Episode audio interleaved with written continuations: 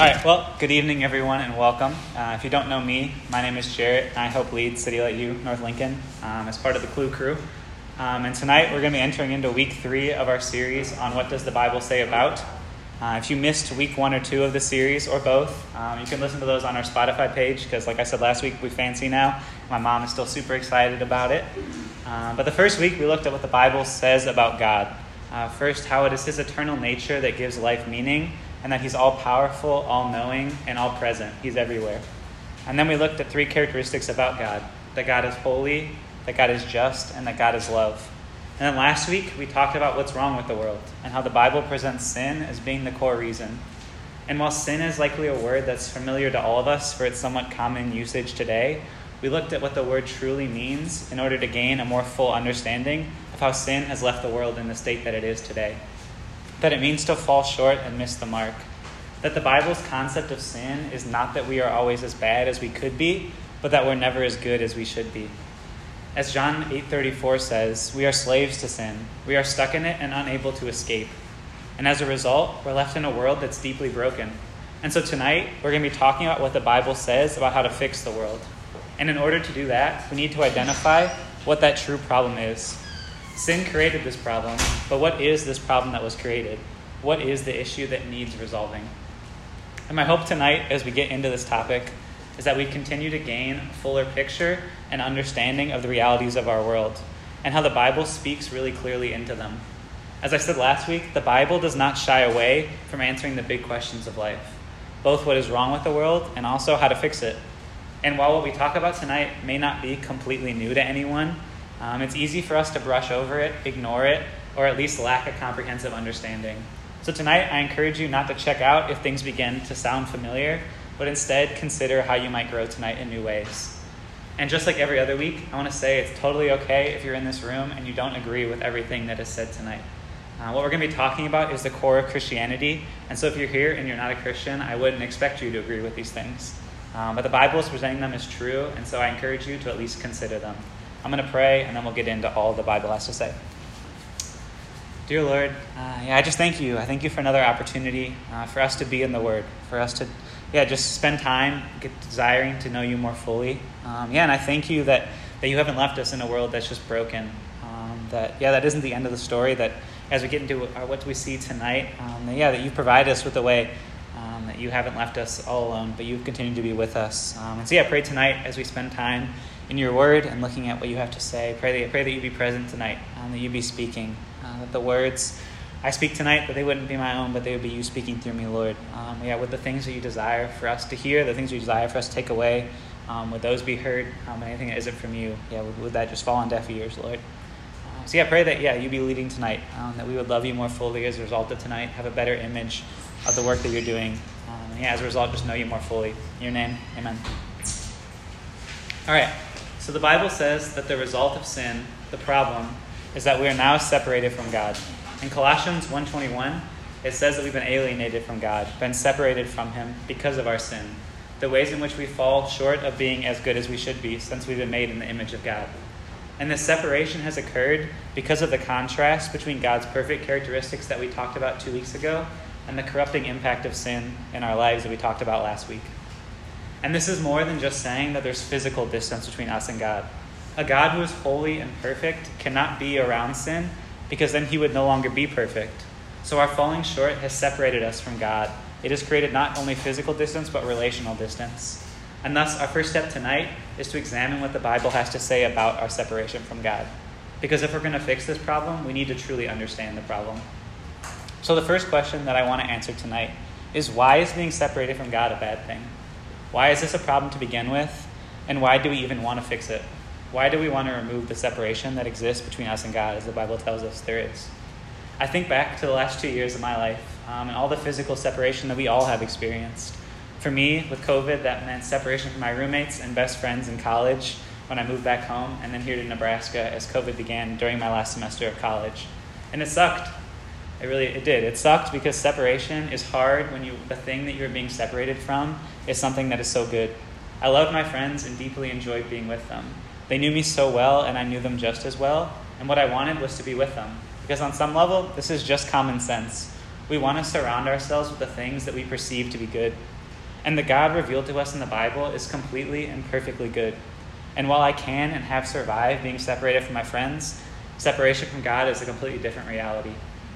If we are left in our current state of falling short, of not being all that we should be and all that God made humanity to be, the Bible leaves us with a pretty bleak picture of how things will end up.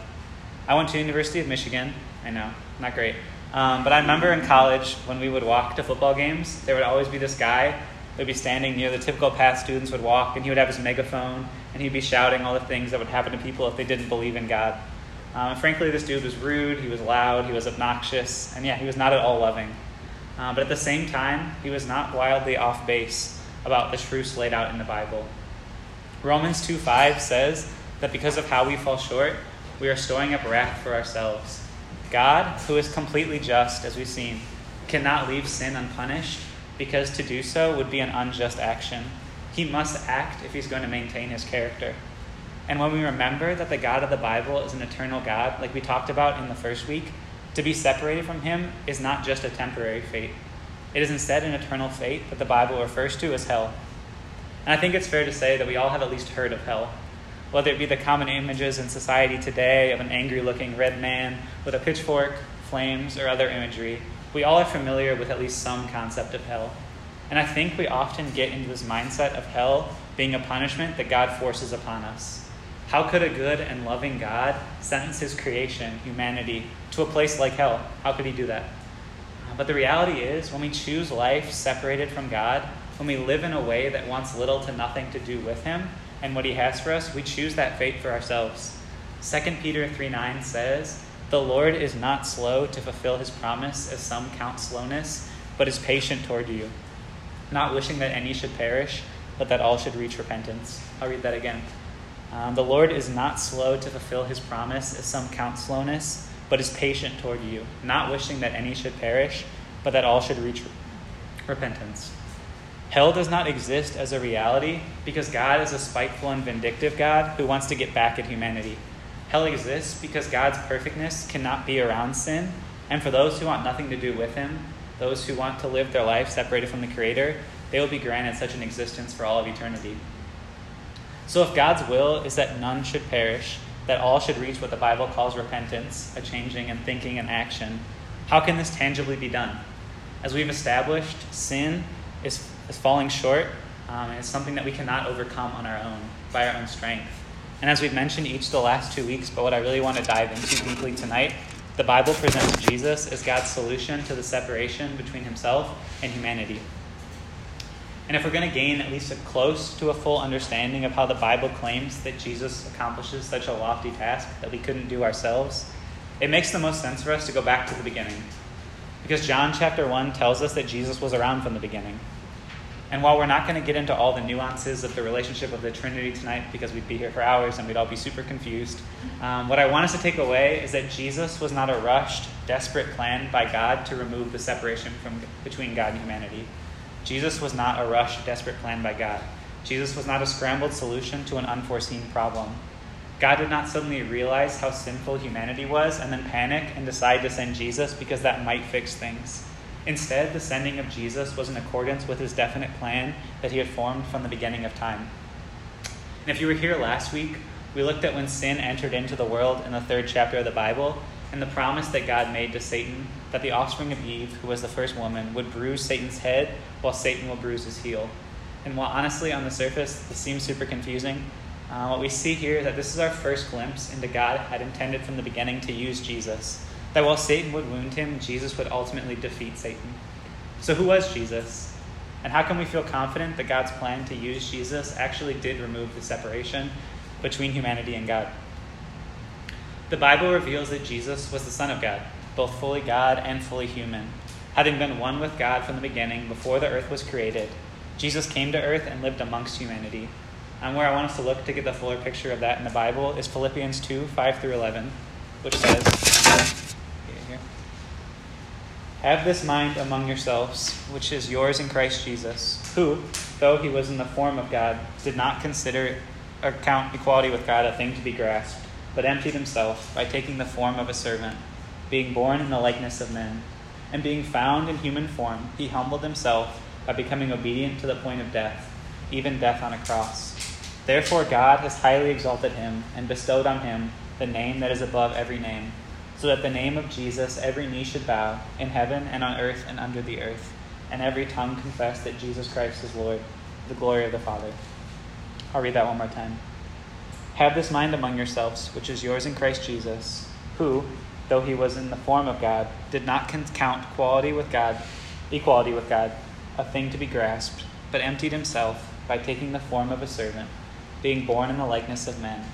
And being found in human form, he humbled himself by becoming obedient to the point of death, even death on a cross. Therefore, God has highly exalted him and bestowed on him the name that is above every name, so that the name of Jesus every knee should bow, in heaven and on earth and under the earth, and every tongue confess that Jesus Christ is Lord, to the glory of the Father.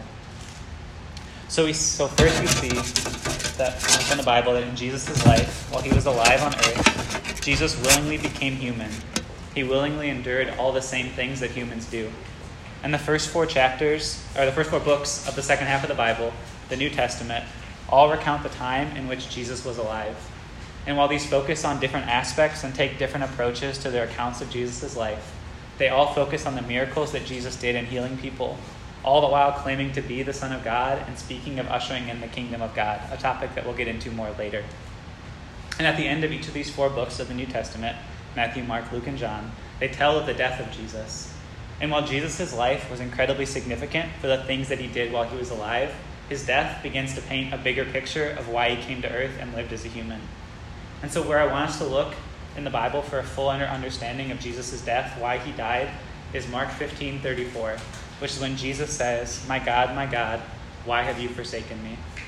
So, this moment is when Jesus is on the cross, being put to death for claiming to be the Son of God and God Himself. And to gain a fuller understanding of this moment, I want us to consider what we've talked about over the last two weeks. So, as we've mentioned, God is just, and given the presence of sin in the world, uh, falling short, there has to be a price paid for this. God can't simply let that go. Um, otherwise, yeah, God wouldn't be just or holy because to be around sin would corrupt God's holiness. But in God's love, the Bible says that He sent Jesus to pay the consequence for how humanity has fallen short from not being as good as they should be, as we should be. 2 Corinthians 5:21 says, "For our sake he made him to be sin who knew no sin, so that in him we might become the righteousness of God." And in this, yeah, we begin to see that, that Jesus, who had no, who knew no sin, became sin for us um, and yeah, I want us to read Romans 5, 6, 5, 6, 5, yeah, Romans 5, chapter 5, verses 6 through 11 again this week, because I think it captures this idea so well. Gotta flip to it here real quick.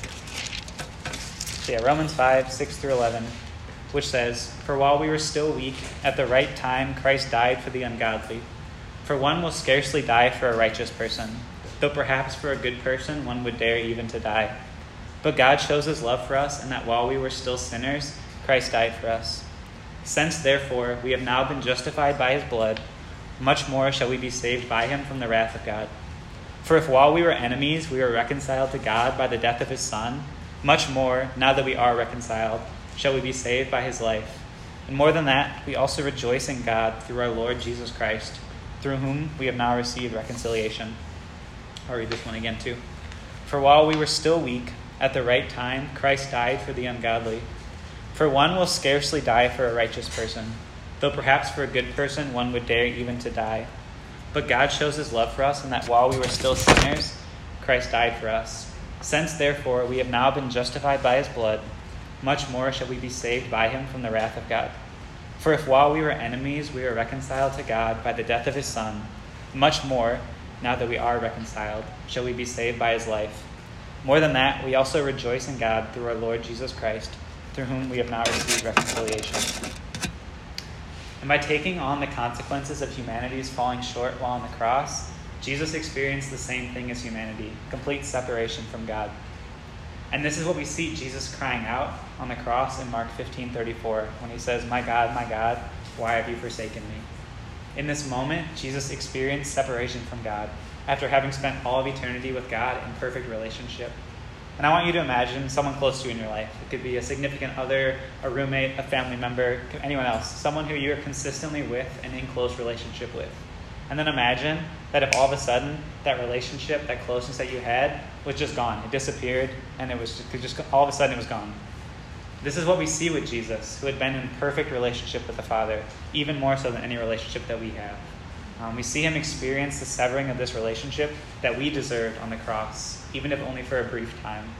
And this undeserved favor that we're offered um, of Jesus taking our place is God's grace.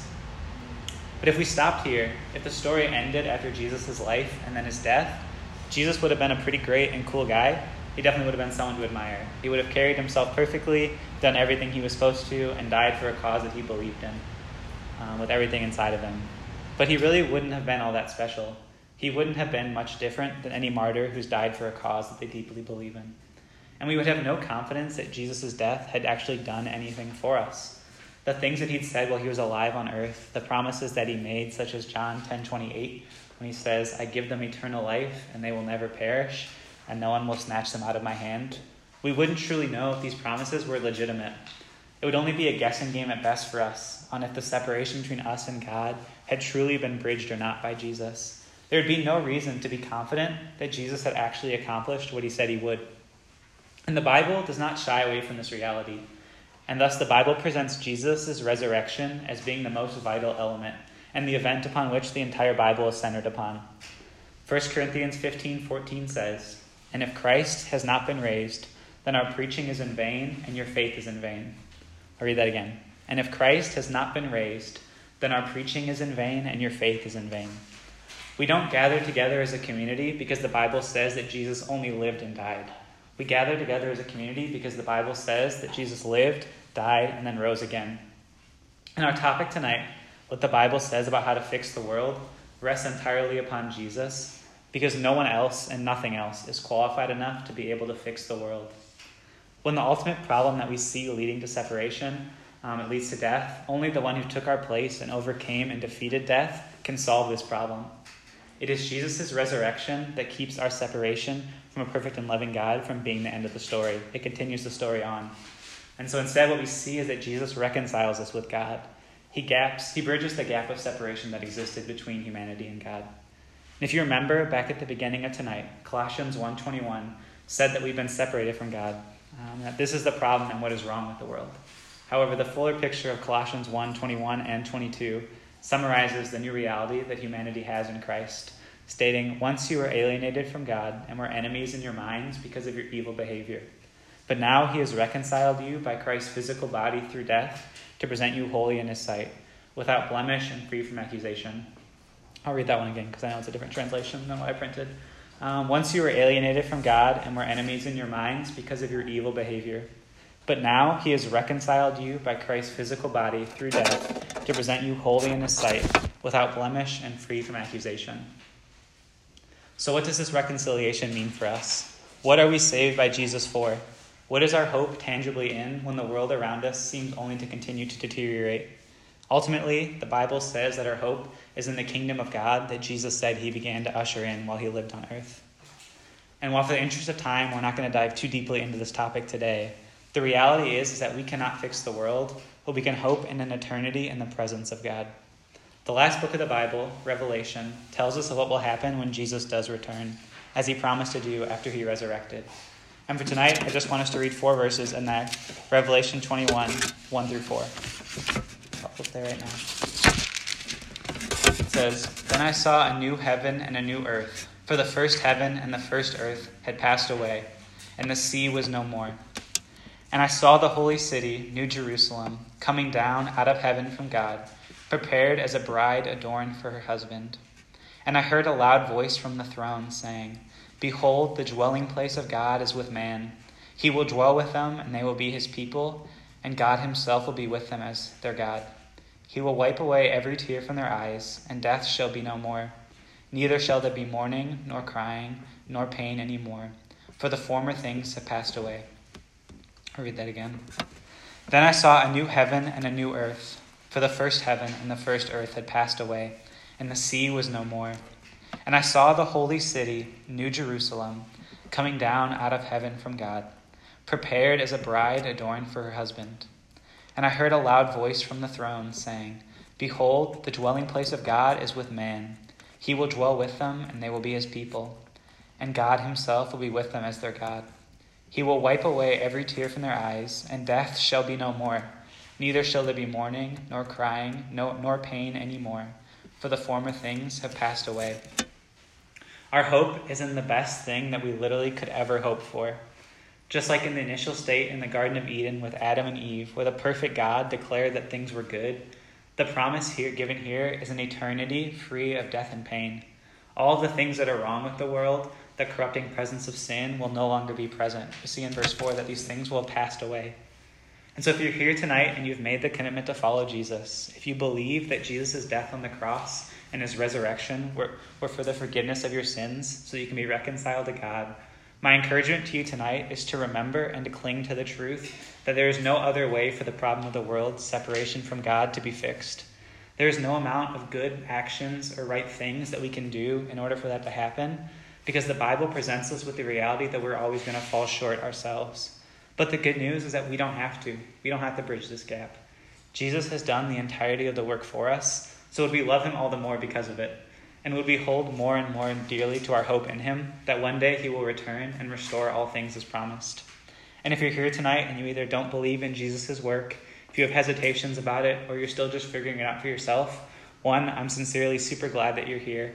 Um, and two, I encourage you to not let that journey of discovery end right when I finish talking tonight. You're not going to be forced to believe anything here, but as we take the time to go through what the Bible says in this series, I encourage you to at least consider what the Bible reveals about Jesus. Consider it tonight, look into it more in the future. All I ask is that you consider Jesus and his work sufficiently to make an informed decision for yourself um, about, yeah, whether the story of Jesus may impact your life. So we're going to break up into just smaller groups uh, to discuss with each other with some questions. And my hope tonight is that these groups would just be spaces where people feel comfortable, comfortable to share honestly about what they believe and what they don't believe.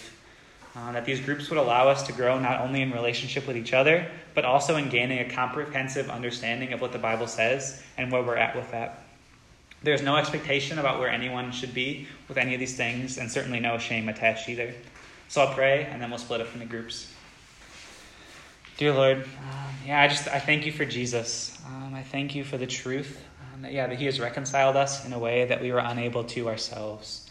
Um, yeah, that you, that did not leave us alone um, in the state of the world, unable to fix it all by ourselves. Um, but you came to dwell among us. You came to be with us so that we would have a way to be with you forever.